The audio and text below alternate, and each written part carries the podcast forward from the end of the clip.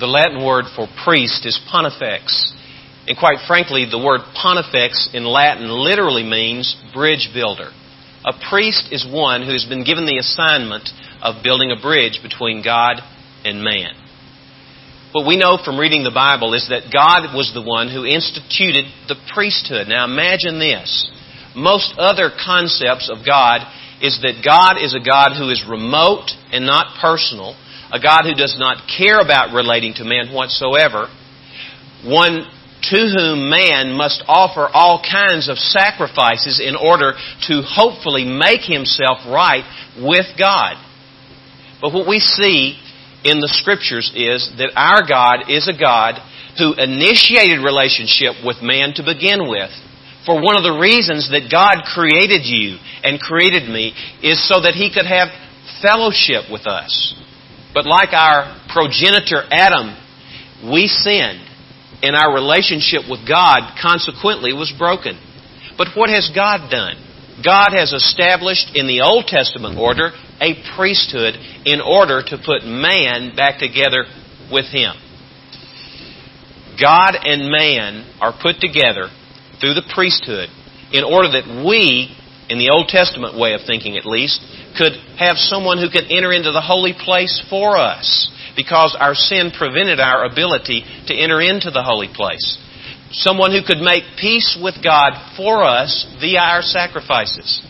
Now, most of you are familiar with the concept of Yom Kippur, which is the high holy day among the Jews. It literally means the Day of Atonement.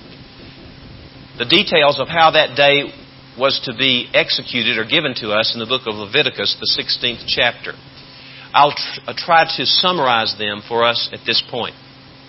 Once a year, on the tenth day of the seventh month, the high priest, initially that was Aaron and his descendants, the high priest would prepare himself to make sacrifice for all the sins that Israel had committed the previous year. The way he would do that, he would first have to prepare himself. He would get a bull, and the bull was sacrificed. He would take some of the blood of the bull, and when he would go into the Holy of Holies, where the Ark of the Covenant was located, he would sprinkle some of the blood of that bull on the mercy seat. Now, the mercy seat was the part of the Ark of the Covenant which was made of solid gold. And it was a lid. It was distinct from the rest of the mercy seat in that it was not attached. And it was here that you remember that the two cherubim would look down upon that particular part of the Ark of the Covenant. They represent God in this case, and they represent God's viewing the atonement which was being made, the price which was being paid for the previous year's sacrifices. Now, after the high priest had sacrificed the blood of a bull on his own behalf because he had to be made right before he could give a sacrifice that would pay for the sins of Israel for the previous year. He would also take the blood of a goat which he had slain and he would sprinkle the blood of the goat on that same mercy seat. The reason being that was to symbolize the paying for the sins of Israel from the previous year. But if you're familiar with the book of Leviticus chapter 16 and this practice on the Day of Atonement, you'll also know there was a second goat. And after the priest had gone in and had offered the blood of a bull for his own atonement of sin and the blood of a goat for the sins of Israel for the previous year, he would go back out and there was a man who had been assigned the responsibility of taking this goat. His name was Azazel in Hebrew, which interpreted means scapegoat. This is where the idea, by the way, of scapegoat originates. And what the priest would do after having given the blood sacrifice in the Holy of Holies, the priest would take his hands, place his hands upon the head of that goat, and he would recite all the sins of Israel from the previous year. Now, there's no indication in Scripture how long that took, but I'm sure it took quite a while. As he would recite those sins, and then the assigned man would take the goat, and then he would take the goat off into the wilderness. And as that goat was being led away, the whole congregation of Israel, imagine this, over 600,000 men, plus their wives and children, would observe the taking away of this goat into the wilderness until finally the goat was just a speck on the horizon and then the goat was gone. Do you see the symbolism represented in the taking away of the goat into the wilderness? It's obvious that the symbolism is that through the shedding of blood of the one goat, the sins of Israel, which had been confessed and repented of, now were being taken away, completely out of sight. And let me interject at this point, not merely out of the sight of the people of Israel, as important as that would be. It was critically important that they understood that their sins had been paid for and their sins had been taken completely out of their own sight and out of their own mind. But more importantly, they knew what the Word of God teaches that their sin had not only been removed from their own thought processes, but also from the mind of God. God had taken them completely away. The Old Testament priesthood represented most forcefully in the person of Aaron as he would go through this ritual on an annual basis on Yom Kippur. This priesthood was designed by God to teach Israel that God is a God of holiness, that God has a dimension in His personality that we rarely hear anything about in today's church. He is also a God who is a wrathful God. He says their sins will not go unpunished. I will not allow the guilty to go unpunished. He wanted the people of Israel to know, just like He wants you and me to know, that the wrath of God is coming someday because of our sin and because of the sins of Israel. The wrath of God is coming. But of course, as I've already mentioned, it is God who takes the initiative. Now, this passage of Scripture, which we just read together a bit earlier, is one of those passages of Scripture that really tests us in terms of how we think. We have to engage our minds to try to grasp all this information that is given in Hebrews chapter 7 about this mysterious figure known as Melchizedek. One who has no genealogy, one who has no beginning and has no end, one who holds a perpetual priesthood, one who has no father and has no mother. Those particular aspects of his personality have led some to suggest that Melchizedek was actually Jesus in his pre incarnate form. But I don't think that's true because Jesus had a mother, right? Mary was his mother. But what the writer of Hebrews is seeking to communicate to us is Jesus' priesthood is similar to the priesthood of Melchizedek, not the priesthood of Aaron. How frequently did Aaron and his successors have to go in to the Holy of Holies and atone for the sins of Israel? How often? Once a year. They had a perpetual priesthood in the sense that they had to go in once a year, but they finally died, right? And that's why there had to be a bunch of priests, as we read in this passage of Scripture. But Jesus' priesthood is different. It would be better if I were to say Jesus' priesthood is superior to the Old Testament priesthood. That's why in verse 25, where we're going to focus our attention today, the way in which the writer of Hebrews begins the verse is with the word hence. Some translations translate that word, and rightly so, therefore.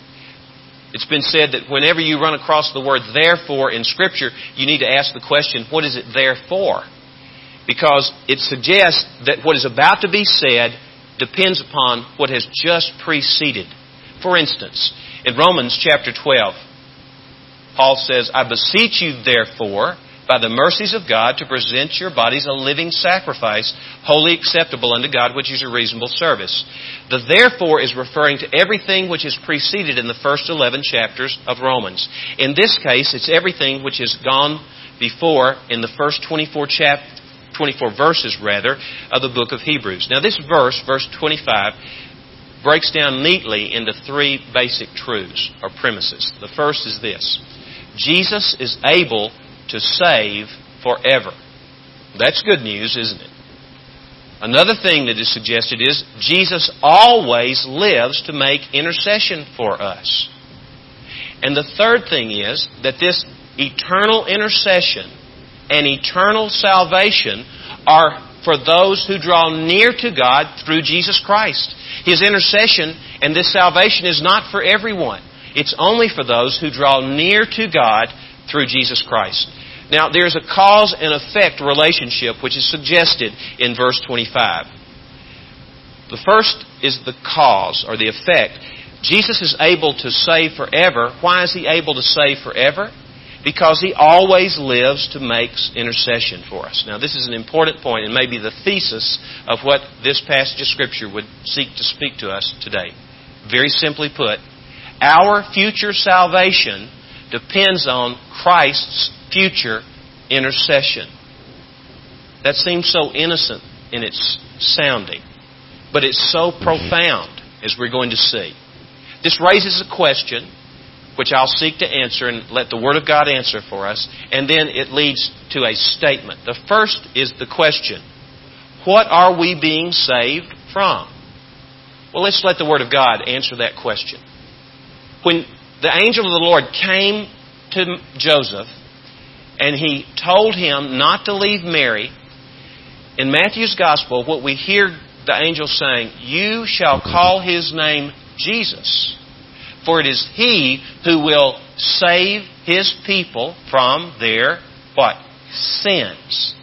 So, what are we being saved from? We're being saved from our sins. Paul says essentially the same thing in 1 Timothy chapter 1 verse 13 where he says, "It is a trustworthy statement demanding full acceptance that Christ came into the world to save sinners.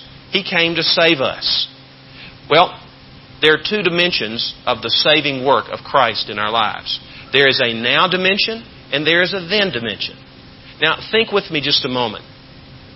Remember what Jesus says in John 5:24. Truly, truly, I say to you, he who hears my word and believes him who sent me has eternal life. What is eternal life? Is it a future possession of those who believe in Jesus and him who sent? Or is it a present possession? It is a present possession. We've been so conditioned to think of eternal life as something that's out there without realizing that eternal life is something that is in here. It's now. Eternity has broken into history in the person of Jesus as He has come to live in our lives. Now, what difference does that make to us now? Well, it makes a great deal of difference. In fact, in 1 John chapter 3, verse 9, this is what the Bible says that the person who is born of God does not practice sin. Why? Because God's seed abides in him. Now, is there anyone here who's been born of God who has practiced sin since we last met? I have. Thank you for your honesty. Yes, I have. But what this verse of Scripture is saying is that it's not advocating the fact that you'll be sinlessly perfect. What it does say, though, is your lifestyle will be bent, whereas before receiving Christ in His seed, that's what Christ is referred to in that verse, and His seed abides in Him. That means the seed of God in Jesus abides in you by His Spirit. Before we received Christ, our main bent was toward sinning, practicing sin. Whereas now having received Christ, where is our main bent? It has been in the direction of obeying the Lord and honoring the Lord. So, what difference does it make that Christ has saved me from my sin in this life? It makes a huge difference. It makes all the difference in the world between a life that's lived selfishly and a life which is lived to honor God. God desires that we live a life which honors Him, that is not characterized by practicing sin. But the Bible also suggests that He saves us from our sins, which has a future dimension or aspect as well. The wages of sin is death. Now, what do you suppose that suggests?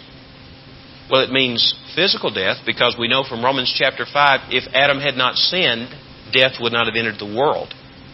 Physical death is a symbol or the natural outcome of spiritual death. But it means more than that.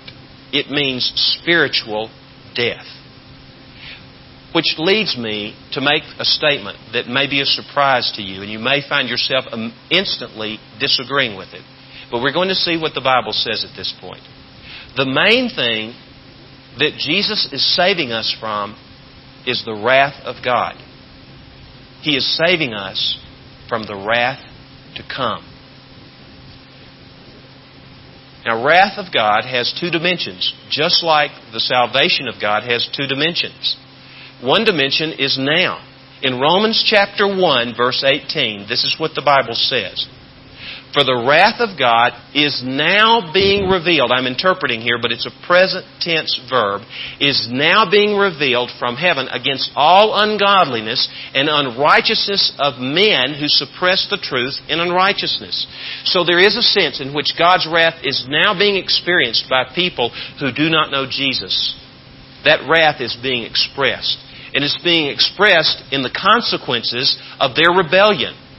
We know that sin is pleasant for a season, according to the book of Hebrews. But we also know that sin has consequences.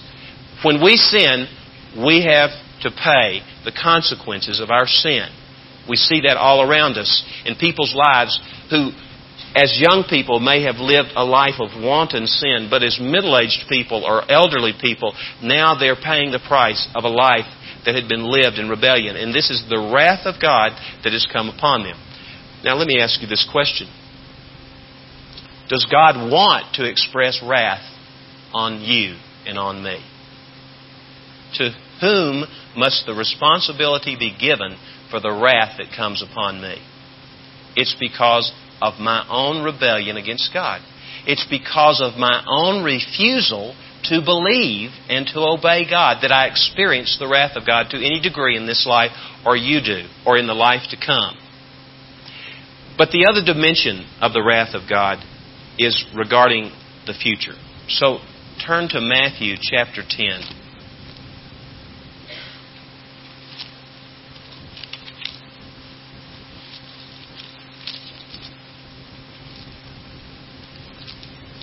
Matthew 10:28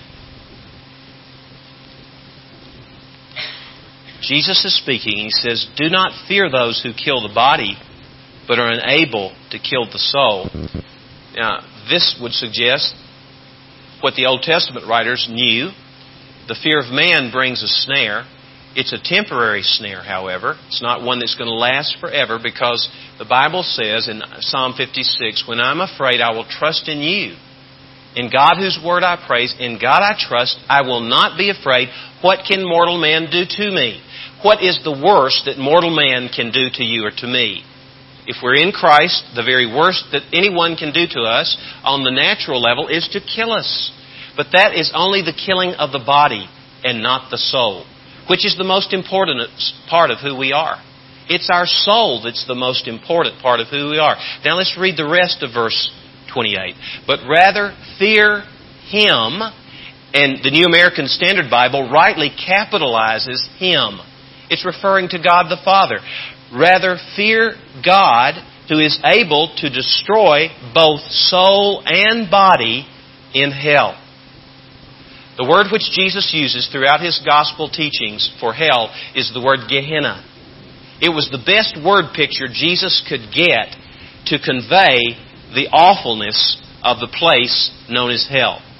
Gehenna was the valley outside of Jerusalem, outside the walls of the city, which was the garbage dump for Jerusalem. Anything that died other than a human being, the carcass of that thing was taken out and placed in Gehenna. And there was a constant fire which burned there. Remember some of the ways in which Jesus describes hell, Gehenna? It's a place of outer darkness. It's a place where there is weeping and gnashing of teeth. The weeping suggests the great sorrow that will be characterized by those who are in hell because of their refusal to give their lives to Jesus, to receive the salvation which Jesus offered them. But also the word gnashing, it does not suggest primarily the idea of agony as much as it suggests the idea of anger because the gnashing of the teeth in biblical language suggests anger. There's great anger there. At one and the same time, there is great sorrow over the refusal to receive the gift of eternal life, but the, there's also the great anger aimed at God. The same kind of anger that characterizes many people in this life in their attitude toward God. But another metaphor that Jesus uses, and he drew it right from Gehenna. He must have seen it with his eyes, and his hearers who had come to Jerusalem had seen it because this fire kept burning all the time. It's where the fire was never quenched. But there were worms there. Maggots would come, excuse me, and they would feed on the decaying carcasses of the animals which had been put there. Now, this is a very graphic and ugly picture, to say the least. But it is an effort, and a good one at that, of our Lord to describe what hell is like and what's going to happen there. According to this verse of Scripture, we need to fear God who is able to destroy both soul and body in hell. Does this mean that our soul and our body will be annihilated? There are some who believe that. Some evangelical Christians, noteworthy by the way, in their scholarship, who believe that there's coming a time, and that time will be the complete elimination of you or me. If I am separated from God by my sin, there'll be this final destruction of my life in the sense that I will be no more. But I find that a little difficult to believe, although there is great plausibility to it when you listen to their argument. The reason I find that difficult to believe, in part at least, are some of these metaphors I've already mentioned and how they're always described as eternal in nature. But in addition to that, do you know the story that Jesus tells about the rich man and a man named Lazarus? Not to be confused with Lazarus, the brother of Mary and Martha. Do you remember that story? And where is, after both of them have died, where is Lazarus, this poor beggar who sat daily at the gate of the rich man as he would leave and the dogs would come and lick his sores? Where was Lazarus in the next life? He was in the bosom of Abraham. He was in paradise. Where was the rich man? Dives is the name that's used to describe him. Where was he? He was in Hades, wasn't he? A great gulf separated them. There was communication which occurred between those two places. There was communication that took place, yet there was this great gulf that existed there. What was the condition of the man named Dives in Hades? His condition was a very poor condition. He was concerned about his brothers who were still living, wasn't he? In fact, he pled with Father Abraham that he would send back Lazarus to preach the Word of God to them, right? Isn't that right? But what did Abraham say? If they would, if you would not believe the Word of God, they're not going to believe if someone is resurrected from the dead and is sent back. Now turn to Second Thessalonians chapter 1 verse 9. Second Thessalonians chapter 1 verse 9.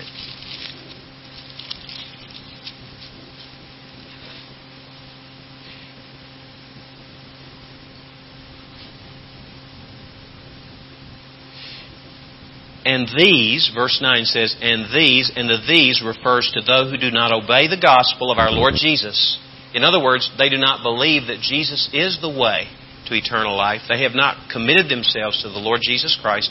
These will pay the penalty, penalty of eternal destruction. This is what we might commonly call an oxymoron in English. The words eternal and destruction don't fit together, do they? Because if you destroy something, it's gone. But this speaks of eternal destruction away from the presence of the Lord and from the glory of His power. Now, I believe that God is omnipresent. I believe, and you may find this hard to accept, but I believe, and if you follow the logic of what the Bible teaches, I think you would agree, that God is present in His wrath in hell. He is there. But the problem is that people who are in hell cannot respond in faith to the Father. It's no longer possible. So they have no possibility of having a relationship with the Father that extends throughout eternity. Now, the good news for us is that Jesus Christ can save us from the wrath of God because He intercedes for us. Now, think with me a moment. You've done a lot of thinking already this morning. Thank you for hanging in here with me. I hope you're following what the Word of God teaches on this very important matter. The Bible says in Ephesians chapter 1 that we who believe have received an incomparably great power which God exerted when He raised Christ from the dead and seated Him at His right hand in the heavenly places.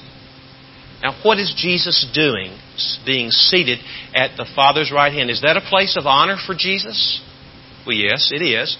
It is a place of honor, but it's also a place of work for Jesus. we often talk about the finished work of Christ. And when we talk about the finished work of Christ, we're talking about the fact that Jesus paid it all. All to Him I owe. Sin had left a crimson stain. He washed it white as snow. When He said, It is finished, he was saying, I have paid in full for the sins of mankind. And that was verified when he was raised from the dead and finally ascended into heaven. But there is an unfinished work which Jesus is doing and will continue to do forever. And you should be glad, and I should be exceedingly glad, that He will continue this work forever. It's His work of interceding for me. It's His work of interposing His blood that He shed on the cross, His work on the cross in the resurrection between me and God. He is like a shield between the wrath of God and me. Look at Hebrews again, chapter 10.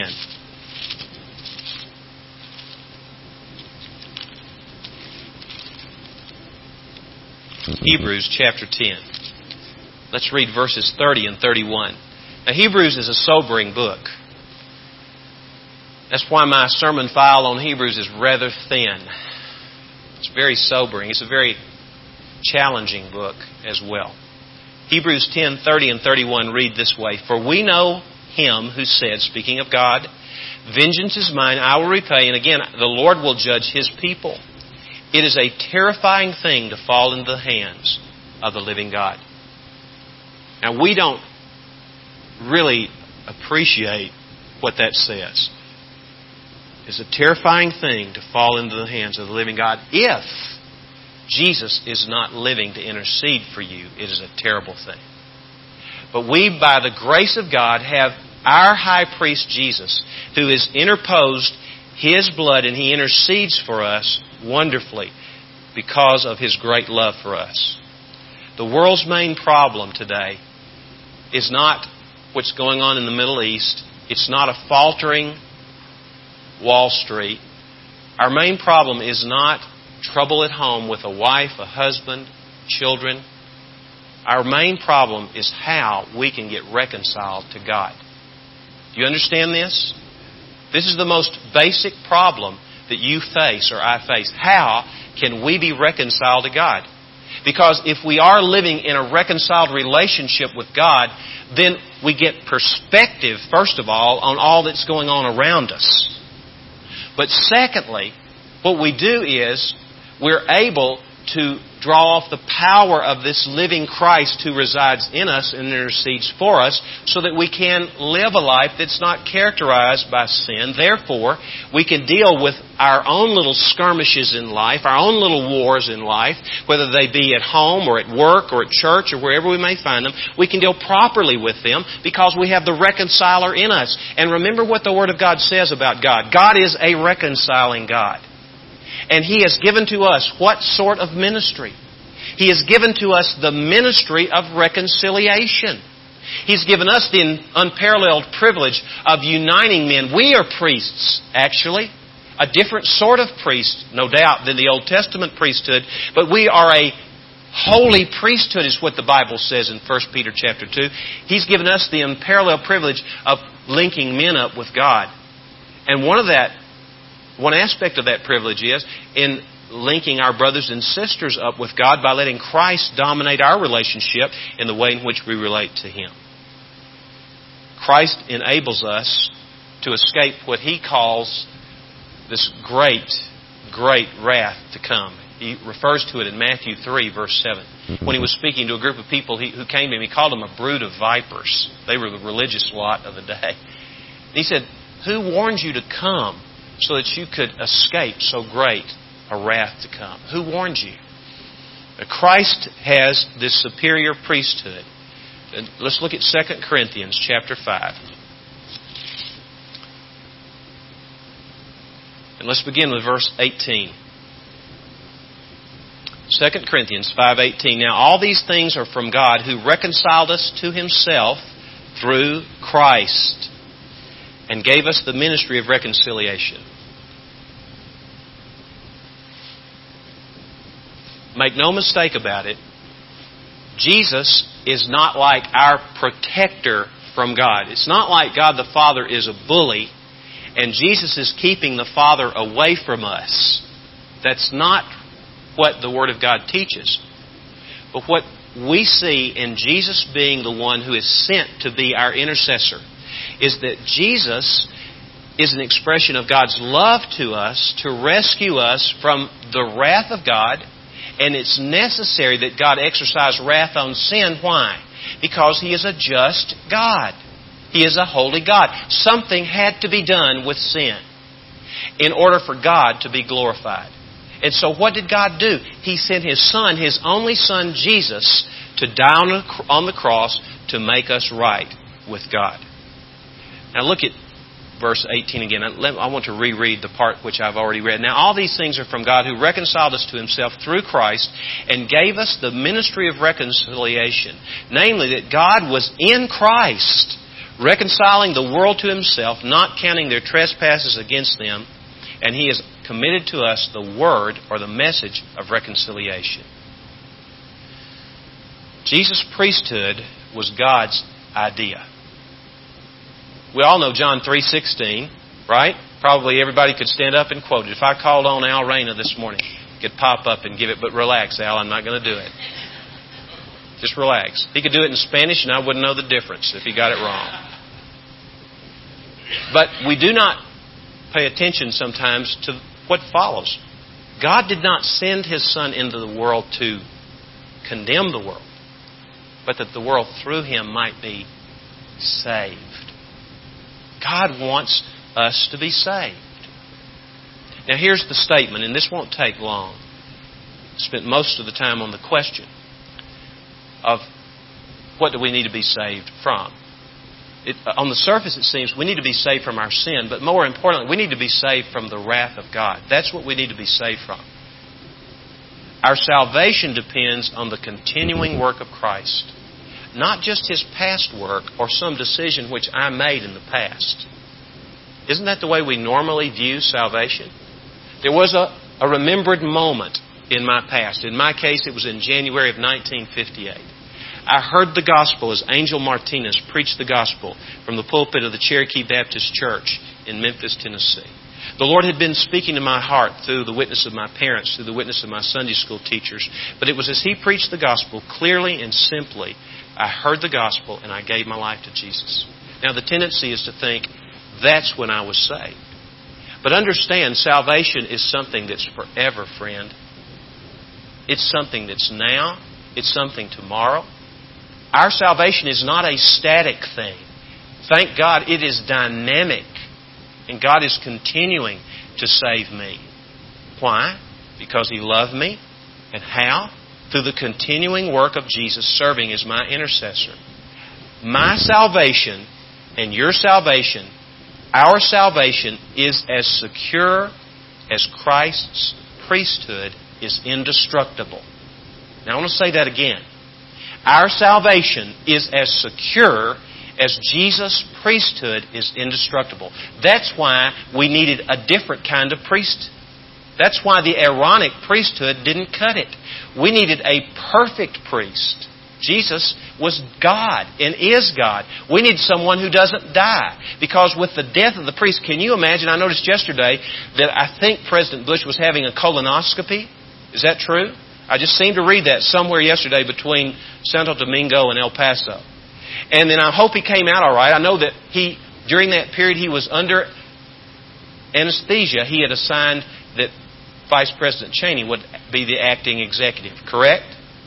Could you imagine? Do you remember when, uh, certainly some of you are old enough to remember, when President Kennedy was assassinated, all the scrambling and the concern that went on about who's in charge here and, and the need to get President Johnson inaugurated? It was incredible. But can you imagine what would have happened when the high priest died? When he died, there had to be quickly the ordaining of another. But in this case, this does not have to happen. Why?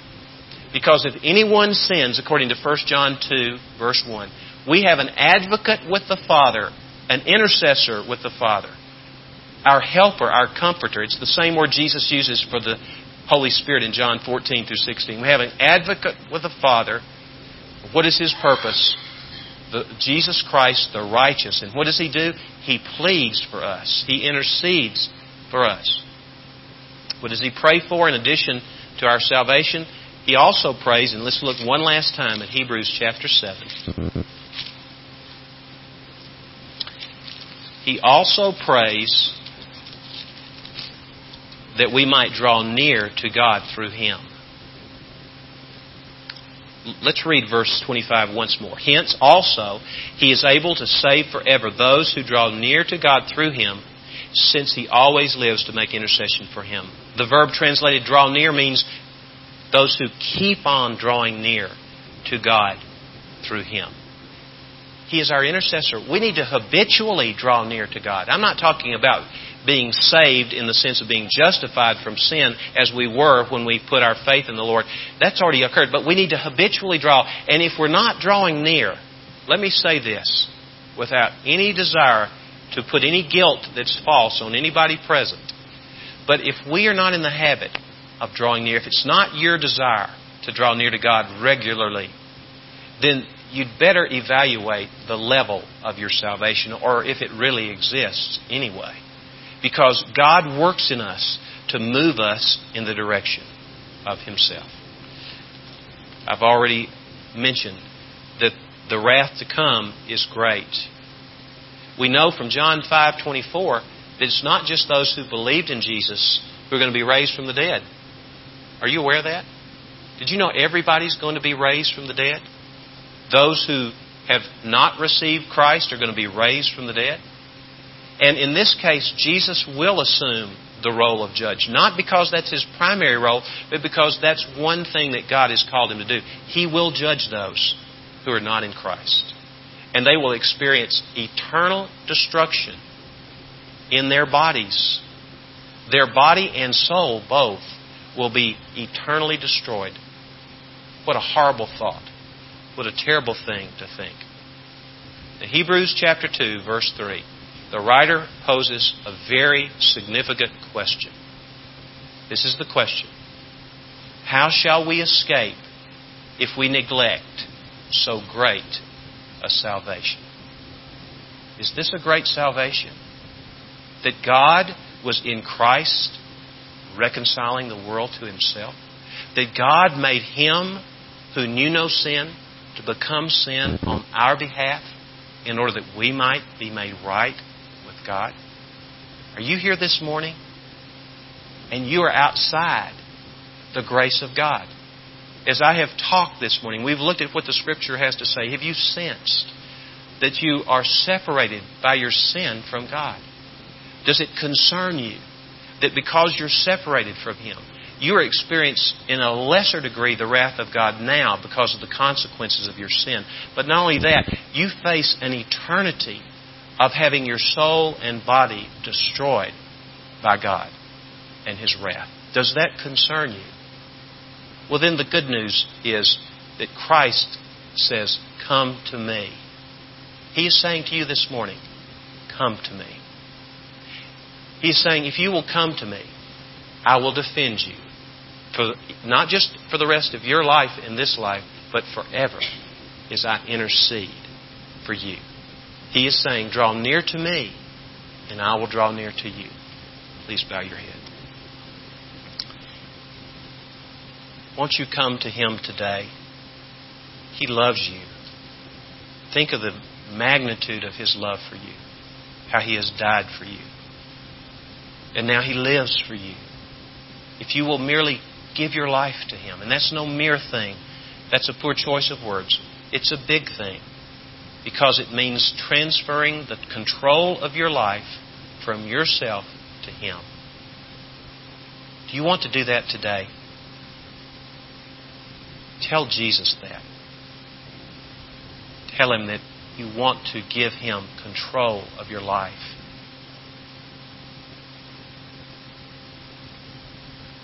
Thank Him for dying for your sin.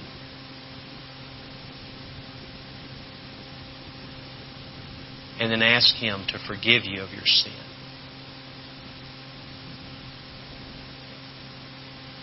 If you prayed that prayer today, He heard and He answered. And He has come to indwell you. And He will live to intercede for you forever. Amen.